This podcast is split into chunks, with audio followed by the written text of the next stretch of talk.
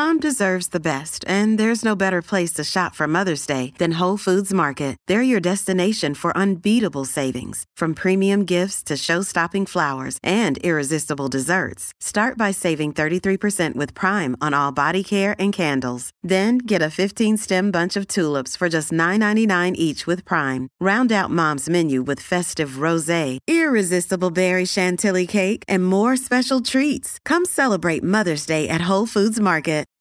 Look, Bumble knows you're exhausted by dating. All the must not take yourself too seriously and 6 1 since that matters. And what do I even say other than hey? well, that's why they're introducing an all new Bumble with exciting features to make compatibility easier, starting the chat better, and dating safer.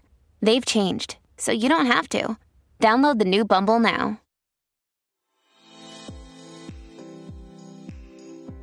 Hello, and welcome to Love You Mom, an Alzheimer's story. I'm Wendy Mosier. Thank you so much for listening. If you've been following Toasted Marshmallow Adventures podcast, you know that we've opened a second studio in Boise, Idaho at the Gem Center for the Arts on Bank Drive. We're currently taking nude podcast clients at our Boise and Nampa studios, so if you've ever felt inspired and thought that you might want to do a weekly, monthly, or series podcast, please don't hesitate to reach out. We can help you with all aspects of your project from writing tips to setup, production, release, and everything in between. We are also available to podcast on location. So if you have an event that you'd like us to live stream or tape to edit and release at a later date, or if you'd like us to interview people, we have all of the necessary equipment and we are ready to go. Toasted Marshmallow Adventures Studios is also involved in social media content creation. We understand that running a business is time consuming and you may not have time to create all of your social media posts. That's where we come in.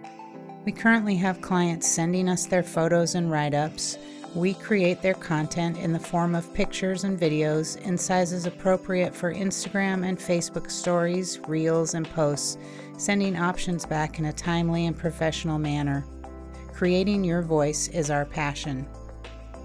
We so appreciate all of our listeners, all of the follows, likes, and shares. We have big things coming up from Toasted Marshmallow Adventures podcast, including some great comedians that will be live on our Facebook page.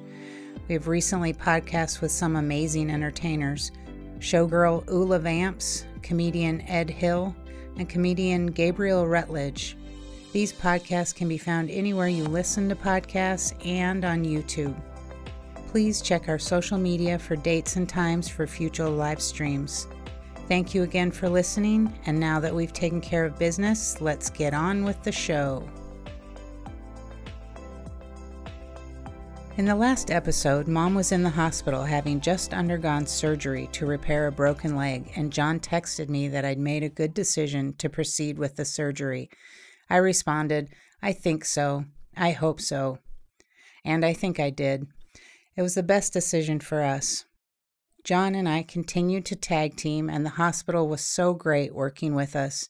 He'd be there for the majority of the day, and I'd usually come over for a few evening or mid afternoon hours to give him a break to take a walk with Lily, go do errands, and relax his brain. Because of COVID, hospital staff was limited and mom needed assistance with her activities of daily living. They allowed us to be in the room to order her food, feed her, and basically be her voice when she was unable to say what she needed. She continued to improve daily, to staff's amazement, I think. She is a very strong, healthy woman, with the exception of the terrible disease of Alzheimer's. And truly, after the initial pain of the fall and the pain from being examined, we only had one experience where she really voiced displeasure, and boy, did she. I was with her, and she was very upset. In the whole time we've cared for Mom in this way, I've never, not once, heard her talk this way. I think she was sick of the hospital, sick of being in bed and not understanding why she was there sick of everything, and she let me know in no uncertain terms. What you need to know before I share what she said is that with Alzheimer's and dementia, sometimes your person won't be able to find the word that they're looking for, so they'll substitute a similar word. So if they're talking to you and know that you're family, they may call their daughter their mom or their husband their son. And this goes for other words as well. They will find similar words that seemingly fit the occasion and use that word. On August 29th, a couple days after surgery and still in pretty severe pain at times, Mom said, quote, I'm not special anymore, Wendy Sue. I want to leave. Take this blanket and burn it. I hate it here. Get me out of here. Will you hold me if I die? I'm done with this. I'm going home. Where did my mom go? Are you going to stay here? Where's Wendy? I don't know what you're talking about. Tell me. You wouldn't fib to us. I can't get out until I get out in the morning. Where's our dog? I'm scared. I'm scared for Wendy. St. Luke's? This was the name of the hospital that she read off of a bag for her things. And oh, that tastes yucky, a response to a drink that I was giving her. As her daughter, this was really tough to experience, but I'm so glad that I was there with her to help her through. I tried to redirect. I tried to stay positive and get her feeling happier. I brought her automated cat down from the shelf that we'd had it on and laid it in her lap. I told her that I was there and I understood and that she'd broken her leg and this would be over soon. I told her that I loved her. We all did, I held her hand and tried my best to be her emotional support human. Her anger passed fairly quickly, and we had a good rest of the evening. I've not seen that since, and I'm grateful.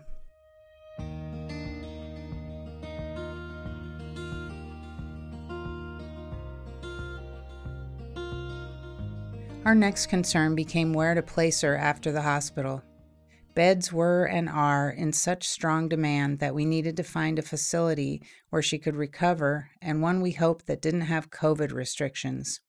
We hated the idea of leaving mom in a facility for several weeks recovering without at least one of us there to be her voice and look after her. We went through the process of picking potential rehab facilities that would work for her and us. Not one facility got back to us with a positive response.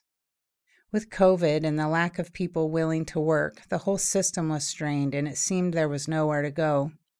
The hospital could have kicked us out, but maneuvered things so that it was okay that we stayed a bit longer while we looked for places. I remember being so worried about our situation that I talked to a longtime cleaning client about it. He said, Why don't you get her a hospital bed and whatever else you need to care for her and head back to your original assisted living, the place you love.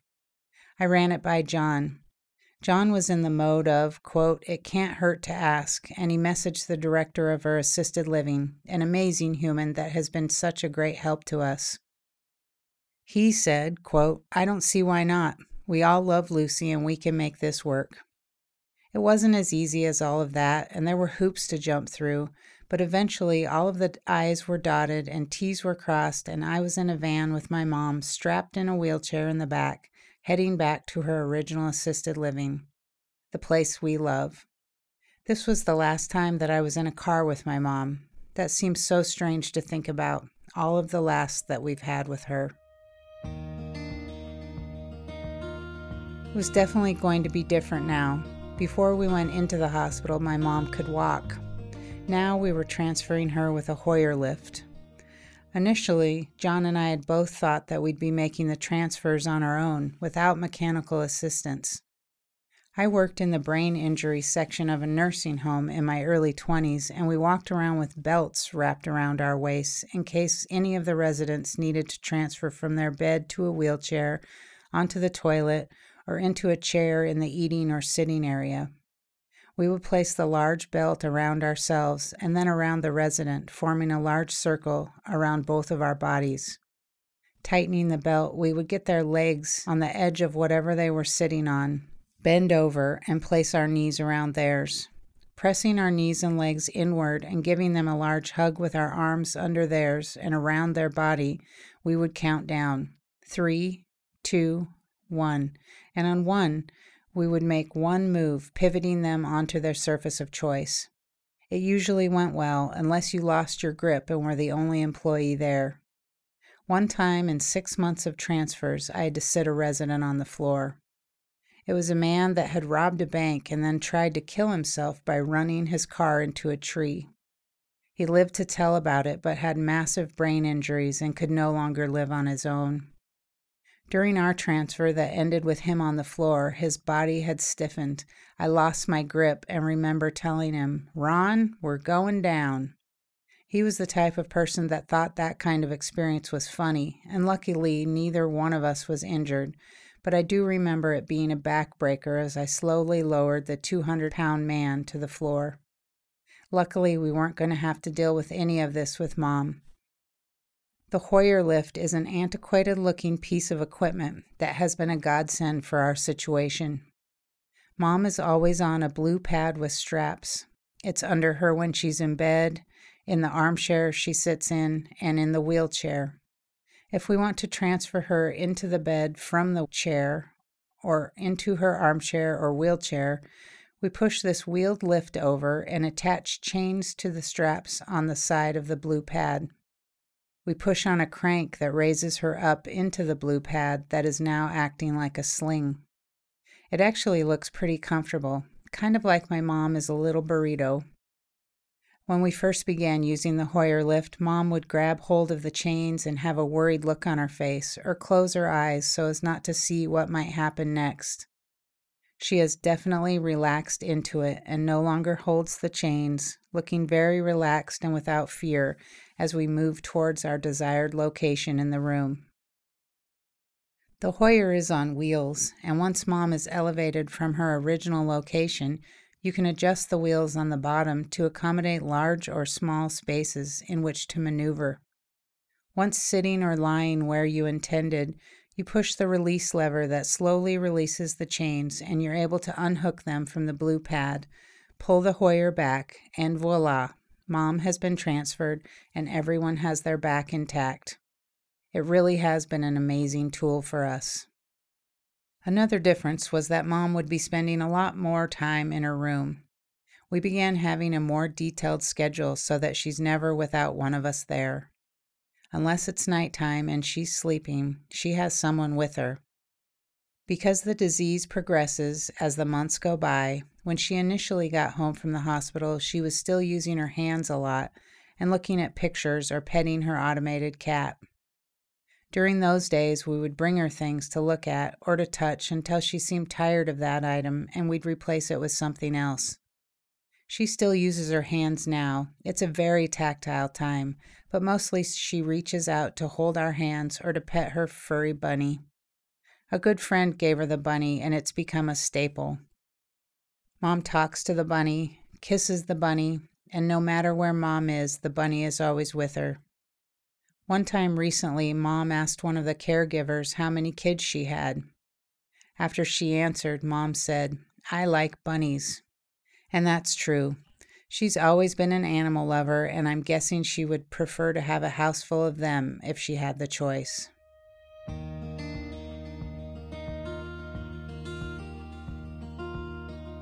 Changes. Lots of changes. When mom was in the hospital, she had a catheter to collect her urine because she wasn't able to get up and use the restroom. Because of the catheter, she ended up getting an infection and it needed to be removed. I was worried that mom would be wet all the time and that she might develop open sores on her skin that can become deadly. Instead, hospital staff set her up with a PureWick, something I'd never seen or heard of before, and it worked amazingly well. If you haven't heard of it, it's a suction system that collects urine. A female patient will have a little plastic tube, about seven inches in length, lying just inside her labia, there's some sort of absorbent material on the inside of this tubing, and that's where the female patient will urinate. This tube is attached to a longer tube that has suction. When the female urinates into the material side of the tubing, it's suctioned into a collection container. This way, no urine remains on the patient. It's a pretty ingenious invention, and when mom was taken off of the catheter at the hospital, John and I wondered how we were going to do this at the assisted living. We couldn't have her wet all of the time and risk infection or open sores. The hospital has these PureWick systems built into their walls, and we knew that we couldn't do that in her assisted living room. I looked online and found that PureWick has ones that you can purchase to use at home or in a facility like we have. For a simple looking setup, it costs about $700, but I can tell you it is worth it.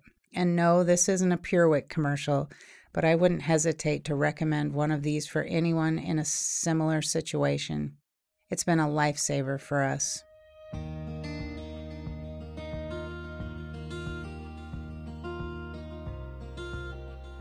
Mom was noticeably happier when we returned to her assisted living and she was visited by all of the staff, smiling and happy to see her. The director gave lessons on how to use the Hoyer lift and filmed a video so that everyone in the facility had a chance to learn. He said that they had someone that used to use a Hoyer lift before, but didn't currently, and he'd be happy to teach his employees. Thanksgiving and Christmas rolled around and we celebrated. We brought in turkey, mashed potatoes, stuffing, and pie on Thanksgiving and all ate with mom. A lot of residents go to their families' homes over the holidays, so it was pretty quiet in the facility, and I was glad that we could all be together. One of our family traditions has always been to take a, a walk on Thanksgiving. It usually feels pretty good after consuming a large amount of food to get some steps in, and I really hoped we could continue that one more time with Mom. We transferred mom into her wheelchair and went out to the front of the facility where residents without families around were hanging out. We sat and drank some hot chocolate by the fire, chatting with a few residents and feeling good that we had probably brightened their day as they had brightened ours. It always feels good to take extra time to chat with the residents, give them a squeeze, or having an ear to listen. It doesn't take much to really add to someone's life. When it felt like the time to go outside, we bundled Mom in an extra blanket, and Chris went out to the car to retrieve our dog Tucker. He was new to us in October, and I really wanted Mom to meet him and know that he was from a special place that she loved, McPaws in McCall. I know that I've said this in other episodes, but just to reiterate, McPaws is an amazing organization that shelters the dogs and cats of Valley County. Mom and John volunteered at McPaws for years, walking dogs, petting cats, and helping with Monster Dog Pull and Bark in the Park. They truly loved the work, and if not for this terrible disease, would still be there tirelessly volunteering, I'm sure. So I wanted her to know that this special pup was from a special place that she loved. We pushed Mom outside, and Chris walked up with Tucker. I don't remember specifically, but I'm sure mom said something about Tucker being cute because he is, and I remember Tucker being gentle as he sniffed mom. It felt good to be able to share this part of our life with her. We walked up and down the path outside, and when mom seemed cold, we came back in. Tradition was complete, and I felt grateful. Christmas was a tougher holiday for all of us. We decided to switch it up and get Chinese food to bring to Mom's room. Mom was having a pretty sleepy day, pretty unresponsive for the most part, and this was hard. You try to not bring expectations with you, but there's a part of your mind that knows that this is probably your last holiday with your loved one, and you want it to be special and memorable in a good way. Not that we don't have lots of fantastic holiday memories to get us through, but you know what I mean. When it's possibly your last one, it becomes a bit more difficult. Chris and I arrived with the food, and you could feel John's sadness. Mom was having a sleepy day. We had decorated her room a few days prior, so she had twinkly lights around her window adorned with animal ornaments. John had brought a mini tree that was sitting on her window ledge, and it was plugged in to display its lights. There was a green wall hanging on the wall sent from my Aunt Sue Ellen, John's sister, that had a tree embroidered on it with battery operated lights. It was pretty festive in there, but the silence was painful. There have been some really fun and funny moments in assisted living.